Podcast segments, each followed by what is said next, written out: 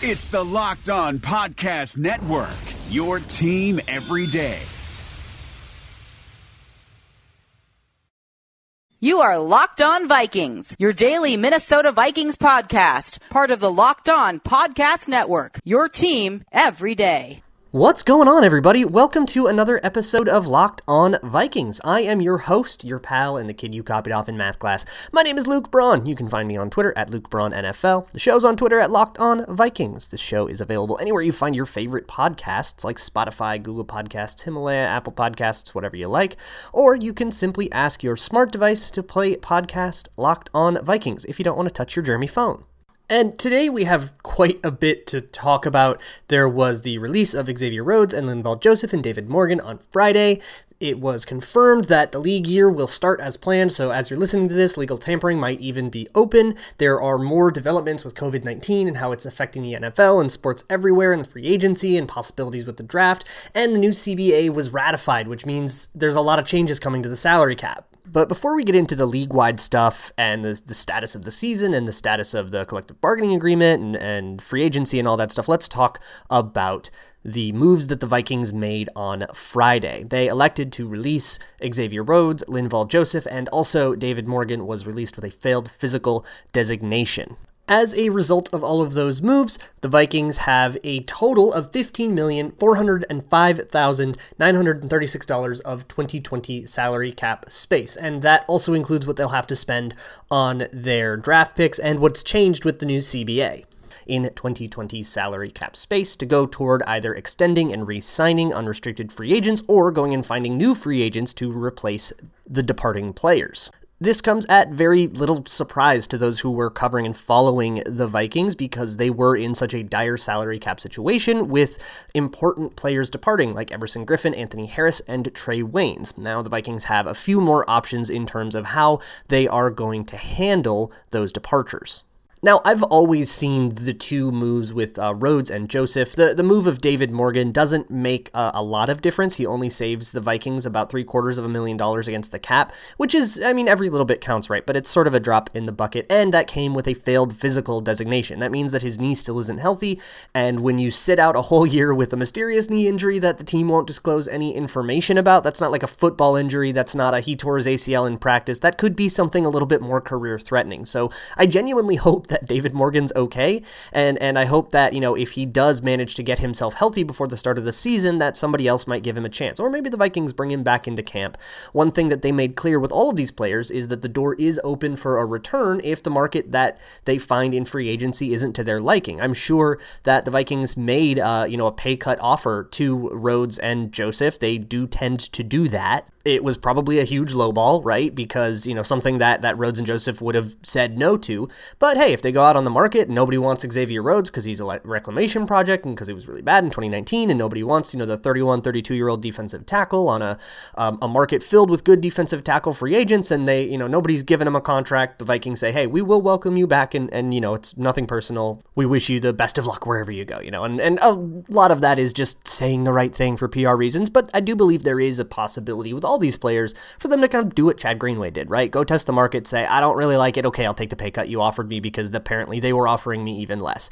I don't think that that's plausible, but it is definitely a fallback option if things go really, really badly for either of those players. Now, neither of those players count toward the compensatory pick formula because they had contracts that were terminated, unlike somebody like Anthony Harris or Trae Waynes, whose contract expired. The formula is meant to help you replace guys you can't pay anymore, not necessarily help you uh, make up for contracts you didn't want to continue. If you assign somebody to a contract, you shouldn't be rewarded for going back on your word. And quite the opposite. Part of that $15 million figure is factored into it a, a $7.2 million dead cap penalty. That means that is a penalty against their salary cap that they are paying between Xavier Rhodes and Linval Joseph for them to play for another team. That's not exactly ideal but it saved them almost $19 million in cap space. So obviously the move was worth it from from that aspect. However, it does create a need. The Vikings now need another cornerback. They currently have only Mike Hughes, Holton Hill, and Kris Boyd under contract as cornerbacks, and the only safety they have under contract is Harrison Smith,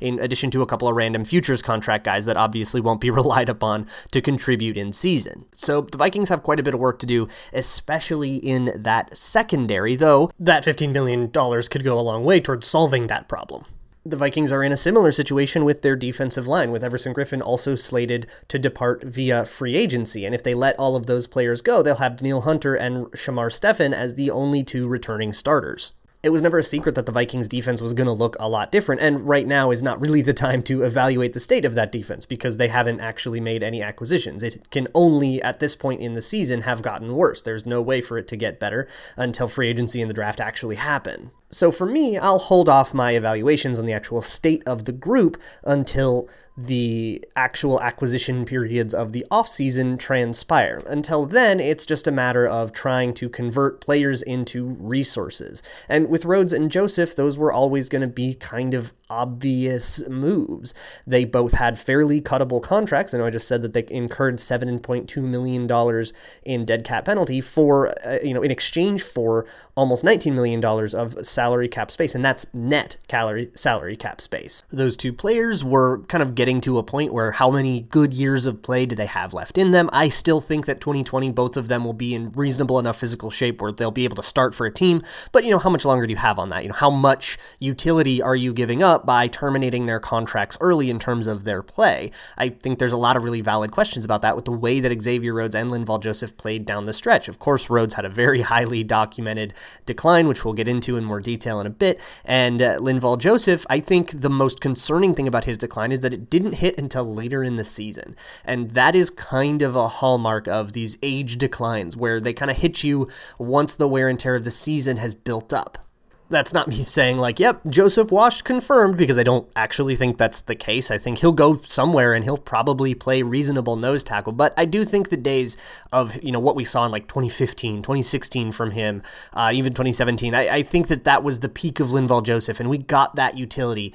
And now whoever else gets what's left of his is, I think, I'm I'm, I'm kind of at peace with letting go of that for the opportunity to spend that on say retaining Mackensie Alexander or Trae Wayne or Everson Griffen or you know some of the guys that the, the team seems to believe are a little more important than your nose tackle. The other thing is that the replacements are for at least Linval Joseph is is on the roster, right? Armon Watts is there. The Vikings are really high on him. You could also slide Shamar Stephen over to nose tackle, where is uh, that's where he played in Seattle, I believe, and that is a much more uh, comfortable position for him. You've got guys like Jaleel Johnson too that could play nose tackle. So like they have lots of nose tackle depth. Like I wouldn't call nose tackle too dire of a need without Linval Joseph. I think they should probably get some veteran in. They shouldn't just give Armon Watts the job. But I would say like slide Shamar Stephen over and have him compete with Armon Watts, and that's your nose tackle position. I'm actually way more okay with that than I am with Shamar Stephen being the, the penciled in three technique. And, you know, go get a different three technique, slide him over and see if Armon Watts can't beat him in camp. I think that would make for a reasonable interior, and I don't think you have to uh, break the bank to do it. Now, there's a lot of other things that that $20 million can go to, and I want to talk to you about that. I want to talk to you about the uh, ever changing status of the new league year with COVID 19, and I kind of want to also take a minute to reminisce about Rhodes and Joseph and, and you know who they were on this franchise. I think that they have a really good legacy that's worth appreciating. So, all of that and a little more coming when we come back.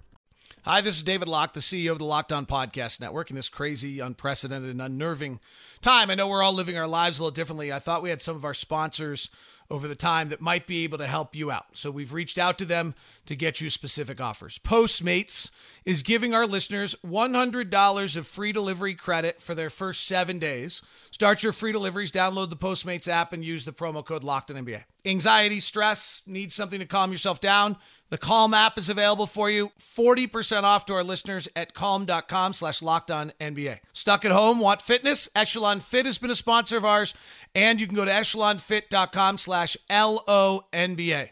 And if you're looking to add some new knowledge and get a little smarter in your free time, masterclass, or at least your time at home. Masterclass.com slash PER is offering 15% off. If you missed any of those, go to lockedonpodcast.com slash offers. That's lockedonpodcast.com slash offers. Thank you very much for tuning in to Locked On Podcast Network. We hope to be here for you to give you a relief and uh, respite from all the other news. And thanks very much. Be safe and practice your social distancing. All right, welcome back. So before we uh, kiss Rhodes and Joseph goodbye, I want to take a minute and just kind of talk about their legacy here on the Vikings because I think like Rhodes especially left a bit of a sour taste in all of our mouths because he was pretty bad in 2019. I mean, he he was truly atrocious and not even in a he didn't live up to his expectations way. He was one of the worst corners in the league. And I think, you know, we talked a lot about what happened during the season, but if you weren't there, if you want a refresher, the the theory, I guess, that I have is that he was in his own head. I didn't see him getting out athleticismed very much. I didn't see, I mean, if if you have a clip of him turning his hips correctly and, you know, guessing right and just getting run by, that's one thing, you know, the thing that like Tyreek Hill does to people. Uh, but I didn't see that. I saw him getting himself out of position and then getting run by and you know then the camera the TV camera pans over to him and he's 3 steps behind and you think oh my god he's so slow. But I think what he really did was he he was really poor at positioning himself and at he he did a lot of guessing. And that was kind of always his game is that he would guess and he would you know use tape study and kind of try to figure out the route concepts I think Richard Sherman is like the king of this and I think Xavier Rhodes kind of used the same uh the same strategy. But it stopped working for Xavier Rhodes because I think he got in his head I think what happened it, a lot of it might be a coaching error. I'm, i kind of put a little bit of blame on on Mike Zimmer for this because Zimmer basically wanted for all of Rhodes' career, he could put Xavier Rhodes on an island and say, you know, you are just just do your thing. You shut him down. Whatever they do, shut that person down. We're gonna play ten on ten, uh, and and you take that guy out of the game. And that advantages the defense. Ten on ten is easier on defense than eleven on eleven because there's fewer variables to account for and less you know parts of the machine that have to play reactively. And since Zimmer got here in 2014, that's what you got in Xavier Rhodes, especially in his All World 2017 campaign, where he was just shut down. He shuts down Julio Jones in that campaign. He shuts down uh, Michael Thomas in week one in that year. He shut down Odell Beckham the year before, and that like famous one where he was like jawing and getting in Odell's head and totally screwed up his game. So there were a lot of moments with Xavier Rhodes where you could just leave him on an island and ignore it and just say, okay, you get that guy and we'll worry about everything else strategically. But I think as the the defensive scheme was figured out a little more and as problems uh, uh, revealed themselves elsewhere, like the RPO problem that happened in the the 38 to 7 game and the pattern matching issues that Sean McVay exposed in the Thursday night game on in 2018. Essentially, these ideas that, oh, you can beat him deep if you get the right matchup. And suddenly, I think Zimmer got really, really scared of getting beat deep. And so he switched to cover four, switched to quarters, and said, we're going to, you know, play everything underneath and, and suffocate you out. Kind of the way that 2017 worked, too. You know, they didn't get interceptions that year or fumbles that year. They just suffocated you. They just made you go three and out every single time. And you could, you know, you, you, you couldn't target anything deep because they committed to that. And you couldn't get a short completion over five yards because they were incredible tacklers. That was how that 2017 defense worked. And I think Zimmer was trying to recapture that by committing to this like don't get deep beat deep mentality. And so he started to restrict what Xavier Rhodes does and he said no no no don't get beat deep lose to a hitch I'm fine with that but don't keep get beat deep and then uh, I think it actually started with of all teams Washington on Thursday night they they kind of got him with a bajillion hitches. And Zimmer even admitted to this, like, yeah, no, we totally didn't game plan for that right. He got us with a bunch of hitches. And it's a good thing that there were a couple interceptions that Dwayne Haskins was a total mess and that we got that one strip sack on Case Keenum because otherwise that game could have gone a lot worse. But I think then that gets in Xavier Rhodes' head. And I think once you take away what Xavier Rhodes could do, which is, hey, you are all alone and you do whatever the hell you have to do to get that guy covered and get that ball to not happen, that's where Rhodes shined. And when you start to place restrictions on him, where, okay, you know, do what you got to do, but don't get beat deep and prioritize that that's a complexity that I don't think that Rhodes had the like I, I, his game just like couldn't accommodate that. And then he fell apart. And then he started guessing. And then he you know st- he wanted to try to jump a route but then it was a double move and he'd get torched. And then he started blowing coverages and thinking. And, and he started thinking way too hard. That's what really really gets me about it with Xavier Rhodes. You could really tell how slowly he was processing the game. And I don't think you fix that in a year if you're Mike Zimmer. I think a fresh start might so this could be good for Xavier Rhodes I would not be shocked to see him go somewhere and play better cornerback than he did in 2019 uh, the thing about cornerbacks too is that it is kind of a hit or miss proposition in terms of predicting their play. The way that he played in 2017, you know, two years later he's terrible, and two years later he could be good again, even though he's a little older. That's fine. But I will always push back on the take that Xavier Rhodes like is old and slow because I, I just don't think that that's the case. I think he got way in his head. I think that he was told something that his game couldn't accommodate, and he had to change the way he played. And now there's some something like some wires seriously crossed that need to be uncrossed, and a fresh start might be able to do that. So I wish for the best for him. I always loved watching him play. He's always one of my favorite Vikings. I love shutdown, uh, you know, suffocating, like frustrating coverage. It's one of my favorite things to watch in football, and Rhodes provided that for a long time. That is definitely like a first round draft pick I would call a slam dunk hit. I saw some stuff about like, well, there's no more 2013 draft picks on, and, like as and, and I saw people saying like, wow, Rick Spielman's so bad. Like that was seven years ago. That was a hit of a draft pick, and it was you know the the real spoils of the Percy Harvin trade if we really want to go back. And so I, I give that. Uh, you know, my hat's off to Xavier Rhodes and the time he had here, and now it's time for the next chapter for him. As for Linval Joseph, uh, it's a little bit simpler than that. I do think for him it is a physical thing. And with defensive tackles who are getting, you know, 31, 32, that is a little bit less uh, surprising. That, I mean, I, I, have a lot of trouble believing a 29 year old corner, corner is suddenly playing more washed than the 38 year old Terrence Newman was in the same system. I just have trouble believing that. But with Joseph, I don't have trouble believing it at all. I think you can get washed out. I think, you know, the the thing that he provided provides became less valuable. Just that run stuffing, hey, get a double team, is just not as good in a world where you really need interior penetration to like actually disrupt what's going on. You know, it's great when, you know, you have run defense in a league that prioritizes the run, but that is starting to kind of back off. You're starting to see teams prioritize the pass and wide receivers and stuff. And the running back market is in this huge flux because teams are starting to prioritize the run less and starting to use it as a complement to play action rather than a game itself. And Linval Joseph, you know, therefore his utility gets a little bit lower. And their contracts were also a, a, big part of this. But like I said, you know, their replacements are on the roster, or at least with Linval Joseph. Uh, Rhodes' replacement is not on the roster, but I do think that the money you save, the eight some million you save with uh, Xavier Rhodes, can get you a better corner than Xavier Rhodes was in 2019. And I don't think you have to work very hard to do that. Or you could draft someone or, you know, do whatever you want to do. So there's a lot more league-wide stuff that has gone on uh, over the weekend that I want to talk about, and we're going to get into that when we come back. Okay, so from a league wide angle, there's quite a bit going on. So let's start with the new CBA. So on uh, late on Saturday night at around midnight Eastern, uh, and then into kind of Sunday afternoon when all of this was announced, the, the CBA passed. Enough players voted on it. It's kind of interesting because there were uh, like uh, there was a margin of like 60 votes, and there were about 500 people who didn't vote on the thing, like players who were eligible to vote but didn't. So you know that's a lot of people that could have made a big difference and it's a very very divisive thing right? Like the players were super super split on it. And without getting too much into like the politics of the labor negotiation on this show uh, the, the basic idea was people who were in favor of it were in favor of it because the minimum salary guarantee is going to go up and there were people who were like going to make the minimum guarantee if they made the team. Guys who are you know lower on the on the totem pole guys who aren't maybe slated to play that much. Uh, and the the issues with it largely come down to a the minimum salary guarantee only affects a, a, very small amount of of actual revenue going to the players, and what they really wanted was a revenue share. This was the point that like Aaron Rodgers made. This is the point that Richard Sherman made uh, on the Vikings. Like Stefon Diggs and Anthony Barr supported uh, saying no to the CBA for this reason. They wanted a revenue share, which would have led to overall more money being shared with the players, and that would increase as the salary cap increased over the next 10 years. The minimum salary increase, it doesn't look like that's going to be something that like scales with the salary cap. So, you know, in three years from now, that's going to look like a smaller amount of money compared to the rest of the money going around.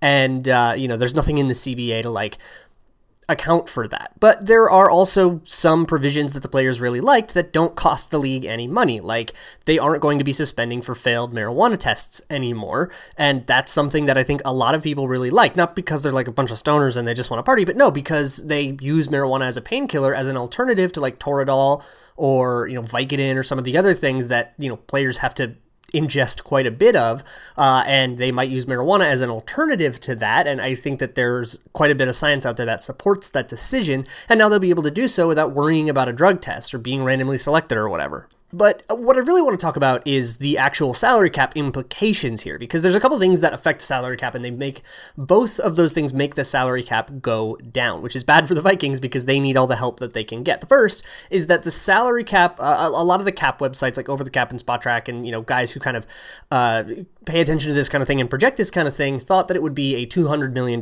salary cap in 2020. It's actually like 198.2 or something like that, which doesn't sound like much of a difference, but it's like one and a half ish, you know, 1.8 million that's not uh, going to be available to teams. And then the other thing, with the increase in minimum salary, I want to say it's like 900,000 or something uh, to every player, that adds up. And so all of your lowest paid players are going to be close to a million dollars more expensive against the cap. And so after factoring all of this in, the Vikings end up with the, the $15 million figure that I talked about earlier in the show, and more like 13 million after you account for them having to sign their draft class and their practice squad and all that stuff. So functionally, they have about $13 million uh, to spare.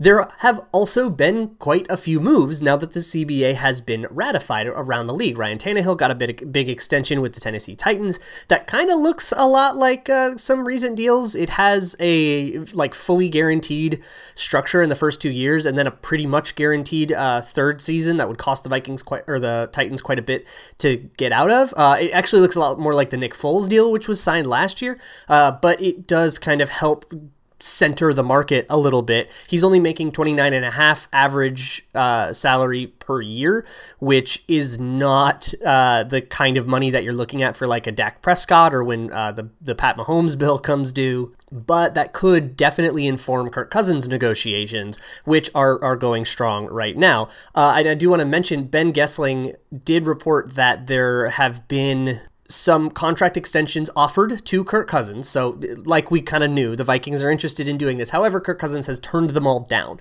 And that is uh, very strangely, like, people have reacted very strangely to this because I, to me, that's normal negotiation, right? You send me an offer, I say no, do better. You send me a better offer, I say no until we come to an agreement, right? Or I do counter offers or whatever. I mean, there's there's tactics to all this, right? There's a strategy to it. Uh, but some people have really like looked at this as like this betrayal. Like, well, why won't he take a team friendly deal so that we can get protection around him? He's just being selfish. Why won't he take less money so the team can be better? And I don't really have any patience for that line of thought. Uh, we talked about this in the negotiation economics episode a few weeks ago, so go check that out. But in a negotiation, from an economic perspective, when they're like studying the science of negotiations and how it affects price points and stuff, all parties are perfectly selfish. That means that they will always do what is best for them and they aren't they don't have like the the needs or best interests of the other party at heart. That's not abnormal. That's just like how negotiations work, right? If you're negotiating your salary with your employer, you're not going to go, "Oh, but if I ask for more money, is it going to put a burden on the business?" Like, no, who cares? Ask for the money you want to get. And I for one fully support the players, any player, in their endeavors to maximize their value. This is a violent sport, it's brutal.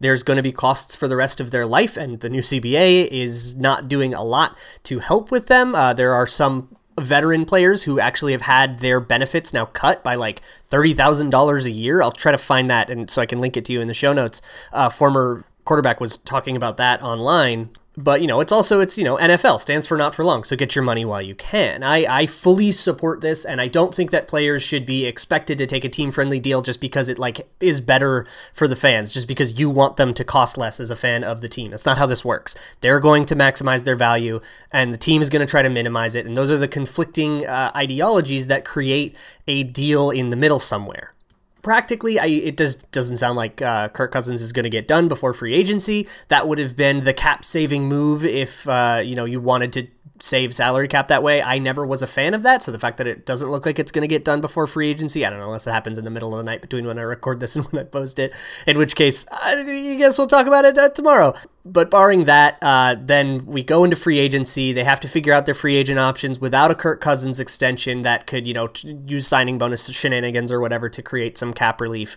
Uh, and then we go into the draft with a quarterback entering a contract here that kind of keeps your options open. And then you revisit the whole thing in the summer when you've got all the time in the world. There were also a couple of other uh, whispers coming out. You, most of this was from Chris Tomasson or uh, Courtney Cronin and uh, the beat reporters at large. Uh, but there is some momentum for the two specialists, Dan Bailey and Britton Colquitt, getting extensions with the Vikings. However, that is also unlikely to get done before uh, noon Eastern, I believe, on uh, Monday, on the day you're probably listening to this, where legal tampering begins. So those negotiations could be interrupted by other teams trying to negotiate with those players, which could make it a little more difficult. Uh, however, the Vikings do seem very interested in getting a deal done with both Colquitt and Bailey and keeping that specialist core together. Uh, on the flip side, Stephen Weatherly has not heard from the team, which likely means that he is going to be allowed to leave to free agency. That's a move that I'll probably wait till it actually happens to evaluate all of those, you know, departing unrestricted free agents. We'll talk about that on the Thursday show or something. But it sounds like he's uh, probably out the door, and it also sounds like Trae Waynes is going to be pretty expensive. I think I mentioned it on uh, Thursday's show that his price range is going to be somewhere around like 12 million a year. Bradley Roby, a similarly regarded cornerback, signed an extension with the Houston Texans for three years, 36 million. That's 12 million average. Uh, annual value. So that's about the ballpark we're talking about for Trae Waynes. Personally, I think that's a bad deal at that at that price. I, I, think that's really bad dollar for dollar value.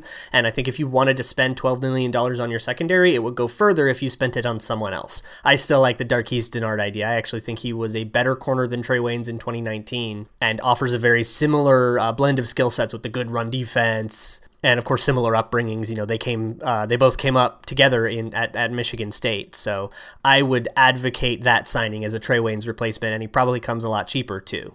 And then finally, I want to wrap it up by just updating you on what's been going on with COVID 19 and how that's affecting football. Uh, there was quite a bit of back and forth over the weekend on whether or not the league year would start as intended. It is going to. The league sent out a memo to reporters and teams and stuff that, hey, you know, nope, we're staying on schedule. Nothing's going to be delayed. Uh, apparently, the NFL wanted to, but the NFLPA, which has to sign off on this, said, no, we're doing this as, you know, as, as planned because we can do it all remotely. So I don't know what that means for like the physicals or for like in person free agent visits. I think that is a disadvantage for players who are in that second wave of free agency who want to like stop and you know kind of think over their options and make a decision. That's a disadvantage, I think, for a guy like Everson Griffen, right? Who wants to kind of take his time and make a decision. He's not going to try to go be the market breaking contract like J- Clowney is going to sign, you know, at 12.02 on Monday. You know, Everson Griffen's going to probably take a little more time and not being able to like visit the cities that he would have to move to uh, is, I think, a disadvantage for him and guys like him. And I, I don't know what they're going to do about the physicals with team doctors and stuff. We'll just kind of have to see how that transpires. I think that they all just get delayed and then they'll all happen, you know, when uh, travel is reinstated with all these teams, then they'll all fly out and do the physicals and then somebody's going to fail one and it's going to totally blow things up for somebody. I, I don't know if that's something that has been adequately planned for, and I guess we just kind of have to hope it doesn't happen to anyone. Elsewhere in COVID 19 news, uh, all of the Vegas hotels that were going to be responsible for NFL draft stuff have like closed up shop, and it looks pretty unlikely that they will be open by the end of April when the draft actually was slated to happen. I think it was a no brainer that the draft as an event wouldn't happen anymore. I mean, the CDC has now recommended that no gatherings over 50 people uh, should like happen anywhere, and the draft obviously would be that. And state governments are even stepping in as well. In California, they closed all the bars, and places like Washington and Oregon Oregon, you know, they're they're limiting the amount of people who can gather in one place and making it like illegal to do, you know, more than 250 people in one place. So all of these things were definitely careening toward the draft just not even being possible, even if the NFL wanted to. But you know, the NFL and the teams are taking this all very seriously. Everybody's closed down their team facility. Everybody's doing work from home or remotely, uh, just like every other industry. And so the draft will probably look a lot different, if not be delayed. There's still a lot of rumor, and I'm not going to bother going through the rumor. Some people say that you know that it's going to be postponed to June. Some people say it's going to go, but just going to be like remote thing. And I, am not going to get into all that until there's something a little more concrete. Then we'll talk about it. Uh, but for now, the back and forth he said, she said is not. I'm not interested in that. We have a lot of uh, draft catching up to do. Obviously, we haven't talked a ton about the prospects or anything, so we'll have plenty of time to do that in uh, you know the coming weeks. But for now, we'll focus on free agency. And when I come back tomorrow, there's probably going to be a lot more to talk about because uh, legal tampering will have been open, and hopefully we'll see. You know, if nothing else, we'll probably see what guys like Anthony Harris and Trae Waynes are going to get on this market. So that's going to wrap up this episode of Locked On Vikings. Thank you guys so much for listening. Uh, I will be back tomorrow. We'll talk about whatever news comes up. It's crazy time, and uh, I'm here to help you keep up with it. So do tune in tomorrow. I hope you guys can find a place to listen if you were commuters and you are no longer commuting. If you have, I love you. I appreciate you. I'll see y'all tomorrow. You can find me on Twitter in the meantime at Luke Braun NFL. Joe's on Twitter at Locked On Vikings. The show's available anywhere you find your favorite podcasts, or just ask your smart device to play podcast Locked On Vikings. I'll see y'all tomorrow, and as always, Skull. Hey, Locked On Minnesota listeners.